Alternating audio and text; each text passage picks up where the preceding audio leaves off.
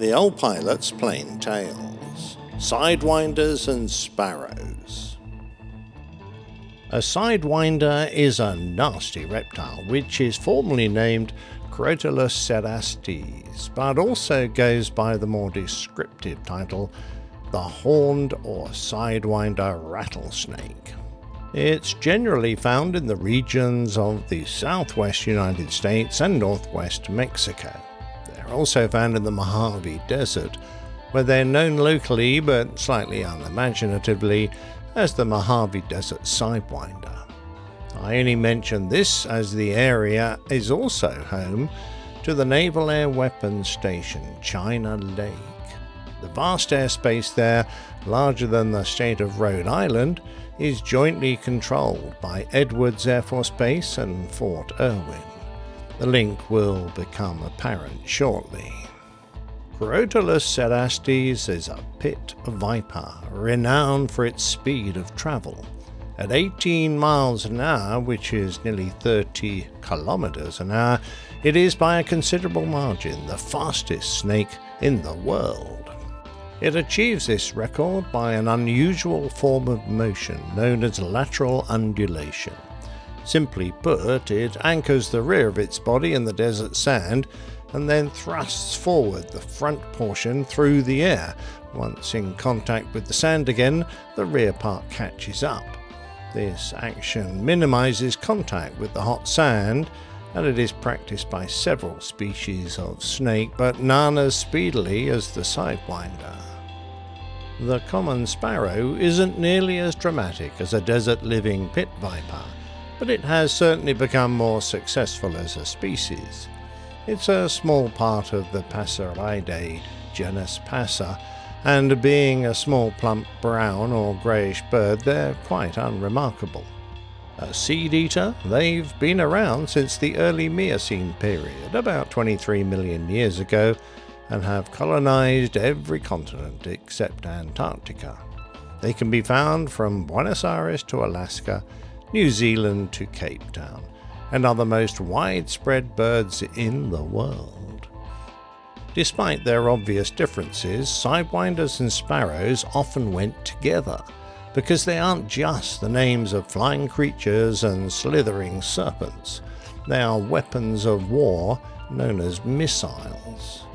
For years, I thought a missile was named because it missed its target, as opposed to a hitile. I got this from the joke put about by the Rapier missile operators, as because of the Rapier's accuracy, it only had a contact fuse, so needed to hit the target to detonate. Historically, the word comes from the Latin missilis, meaning that may be thrown, such as a stone arrow, javelin, or bullet. From the Latin, the French altered it into the common missile, which dates back to its use in 1636, referring to a projectile. In more recent times, in military parlance, a missile is described as a self propelled weapon, the trajectory of which can be adjusted after launch. This separates it from dumb weapons, such as artillery rockets, that are purely ballistic in nature. Of course, those unguided rockets are the father, indeed the great great great great great great great great great great great grandfather of modern missiles. Their origin is recorded in the 10th century Song dynasty of China when gunpowder powered arrows were fired in the hundreds from launchers. As early as 1232, rockets with warheads made of iron pots filled with gunpowder could devastate an area of 2,000 feet, around 600 meters, with shrapnel. The Fire Drake Manual, written by a Chinese artillery officer, even describes multi stage rockets. The Mongols adopted the technology and their use has been recorded in the Middle East, India, Korea, and Europe from the 1300s onwards. In 1792, the first iron cased rockets were used by Tipu Sultan, the ruler of Mysore in India, against the British East India Company. They had a range of over a mile, and after the Sultan's eventual defeat, 600 launchers, 700 serviceable rockets, and 9,000 empty rockets were found. Some of the rockets had pierced cylinders to allow them to act like incendiaries, while some had iron points or steel blades bound to the bamboo. These blades caused the rockets to become very unstable towards the end of their flight, resulting in the blades spinning around like flying scythes and cutting down all in their path. The British went on to use the technology to develop the Congreve rocket, employed by the Royal Navy in the Napoleonic Wars. Our interest is in a more sophisticated theatre of war, when fighters used rockets to engage other aircraft, and it wasn't until the Battle of Khalkhin Gol when a Japanese Nakajima Ki 27 fighter was hit by a salvo of rockets fired by a Polikarpov I 16 that the first kill was recorded.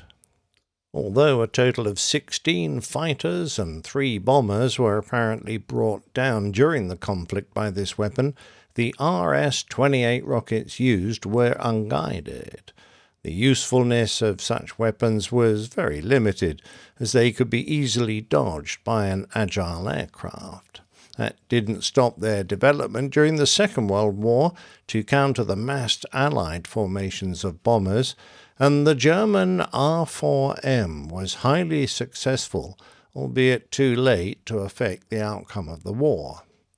Their name was an abbreviation of Rocket 4 Kilogramm Minenkopf, or Rocket 4 Kilogram Minehead. The rocket's disadvantage included the drag of carrying them in an underwing pod. The advantages meant that overall they were lighter than an equivalent heavy cannon with all its ammunition. The R4Ms were supersonic and carried a powerful explosive warhead that would guarantee to bring down a fighter with only one hit. If a fighter launched all 24 at about half a mile, they would hurtle towards a bomber formation at over 1100 miles an hour and saturate an area 50 by 100 feet, almost guaranteeing a hit. Advances in electronics would spell the end of unguided rockets in air to air combat, but they had a last hurrah with the Air 2 Genie. The Soviet Air Force tactics during the Cold War were believed to consist of large regiment sized formations of bombers that would sweep across NATO borders to devastate North America and European countries. One of the defenses devised to counter these mass attacks was an unguided air launched missile that carried a one and a half kiloton nuclear warhead carried by fighters such as the F 89 Scorpion and the F 101 Voodoo, with future conversions of the F 104 Starfighter, the F 102 Delta Dagger, and even the English Electric Lightning were considered. 3,000 Genie rockets were constructed. Fired from about six miles from an enemy formation, the Genie would accelerate to Mach 3.3 for a 12 second flight time, followed by a timed detonation of the warhead that was expected to devastate everything within a thousand feet, about 300 meters from it. There was only ever one live trial of this weapon, Operation Plumbbob, which was held over the Yucca Flats within the Nevada test site a group of five United States Air Force officers volunteered to stand in their light summer uniforms beneath the explosion. To prove that the weapon was safe for use over populated areas, and chase aircraft flew through the airburst 10 minutes after detonation. Those in the air received the highest doses of gamma and neutron radiation. These weapons remained an option for the United States and Canadian Air Forces until as late as 1985. The era of guided air to air missiles started shortly after World War II when the Firebird subsonic radar guided missile was developed in 1947. This was pretty quickly rendered obsolete by the Hughes AIM 4 Falcon, which entered service with the USAF in 1956. Designed to engage slow maneuvering bombers, when it was used during the Vietnam War, it proved pretty ineffective against agile fighters, and lacking a proximity fuse, it needed to strike its target to detonate. Only five kills were recorded. It was soon superseded by the AIM 9 Sidewinder, called after its grounded namesake from the deserts below the test ranges, because both were capable of detecting the heat of their prey. The United States Navy were responsible for the project, and they'd subcontracted production to companies such as Raytheon and General Electric. The Sidewinder missile used many advanced techniques to solve the problem of getting from fighter to target. Early versions used materials such as lead sulfide and indium antimonide, which detect the infrared heat sources at different wavelengths, covering both the exhaust plume and the hot jet pipe, and they were cooled to increase sensitivity. The IR radiation entered the seeker head through a series of mirrors, which focused them onto a small rotating disc called a chopper, or more correctly, the reticule. It was then refocused by a lens before reaching the IR sensitive detector. All the detector did was register the heat source, or not. It was the chopper that did all the guidance. It looked like a pizza, with a few alternate slices removed from one side. These gaps would allow the IR to pass through. As the chopper rotated at around a hundred times a second, the source might first appear at the top, the 12 o'clock. As the disk span, the presence of the target heat source would be chopped a few times before disappearing as the large opaque segment obscured it. The signal would then appear as flash, flash, flash, flash, followed by a blank period. If the target was at the bottom or six o'clock of the disk, the signal would be reversed, uh, a blank period followed by four flashes. In this way, the target orientation could be determined. The frequency modulation of the target would be found by the length of the pulses. At the edge of the pizza, where the crust is, the pulses would be long, a low frequency, but as the target approached the juicy center, they would get shorter and become higher in frequency. The mirrors could deflect to see the target off bore sight, and the guidance system would pass instructions to the wings to move and steer the missile. The front end was where all the electronics and power for the wings was packed, so the rear wings didn't move. They just provided stability through an ingenious but very simple system. On the rear wing tips, there were rotating discs with little notches on them to catch the wind. They were housed in a little hinged control vane that could freely deflect left or right like a water wheel in a river. When the missile moved through the air, the stabilizers would spin up, and if the missile began turning, the gyroscopic force on the discs, precessed through 90 degrees, would force the vanes to move, countering the spin by creating an opposing aerodynamic force. Behind the seeker head was the guidance system, the brains of the device. It would have been very simple for the missile to just fly straight at the heat source, called a pure pursuit line, but this has disadvantages. Unless a shot is from directly behind, flying pure pursuit means the missile flies a curved path, particularly if the target is trying to evade. It also requires a lot of turn at the end of flight to make the final corner when the missile will be at low energy. Instead, the guidance logic used sightline spin, the rate of angular movement of the target, to predict where it would be in a few seconds and head off in that direction. This was called full lead prediction. It was a shorter path than pure pursuit, but had problems as that imaginary point in space where the intercept would occur could be moved very rapidly by target evasion, which would deplete the missile's energy. The compromise was a combination of the two, called proportional navigation. Having got to our unlucky target, the missile now had to know when to go bang. This was achieved by using one of the triggers.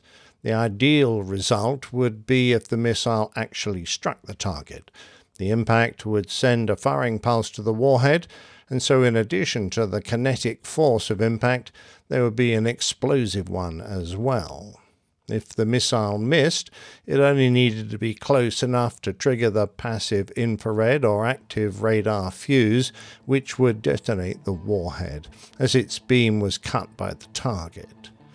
It was designed to occur just before the missile passed the enemy aircraft to give the warhead time to get to maximum effectiveness. Warheads varied from an expanding rod type to blast fragmentation. The expanding rod system was made up of a circular tube of steel rods that were alternately joined at the front and then the back.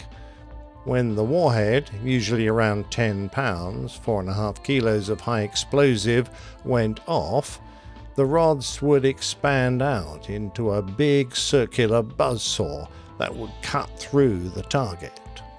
The blast fragmentation type would act just like a big hand grenade. Initially only usable when nearly directly behind a target, improvements resulted in an all aspect capability for the Sidewinder. The Sidewinder was a short range combat missile, so for longer range engagements, in conjunction with the Douglas Aircraft Company, the Navy developed a semi active radar guided missile, which became known as the Sparrow.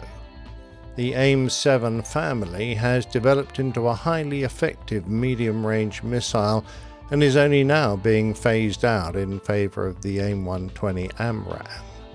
The Sparrow is a big missile. It weighs around 400 pounds, nearly 200 kilograms, and is some 12 feet, about 3.7 meters in length. Not having a radar transmitter itself, for guidance, it relies on the firing aircraft to illuminate the target with a continuous beam of carrier wave radiation, which limits the firer's situational awareness. Once locked on in order to put a missile in the air, they lose sight of any other radar targets they might have previously detected. However, unlike infrared, which can be dispersed by atmospheric effects, rain and cloud, etc., radar is all weather. On the other hand, an IR source is small, whilst a radar return is large, which results in a much bigger miss distance and therefore requires a good radar proximity fuse and a large warhead. The all aspect capability of the Sparrow also needs much greater complexity in guidance laws, homing capability, and fusing systems, and the relatively long range of the missile gives other tactical problems. Being able to launch BVR, beyond visual range, raises many tactical problems, which I'll chat about in the next tale.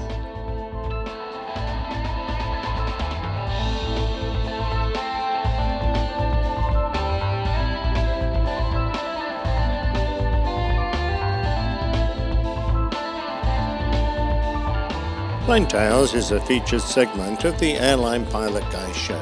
You can find us at airlinepilotguy.com. And if you're listening to this, you probably already know that Plane Tales is also a standalone podcast. And if you enjoy listening to Plane Tales, then why not help us out and leave us a review on Apple Podcasts or your podcatcher of choice. Many thanks for listening.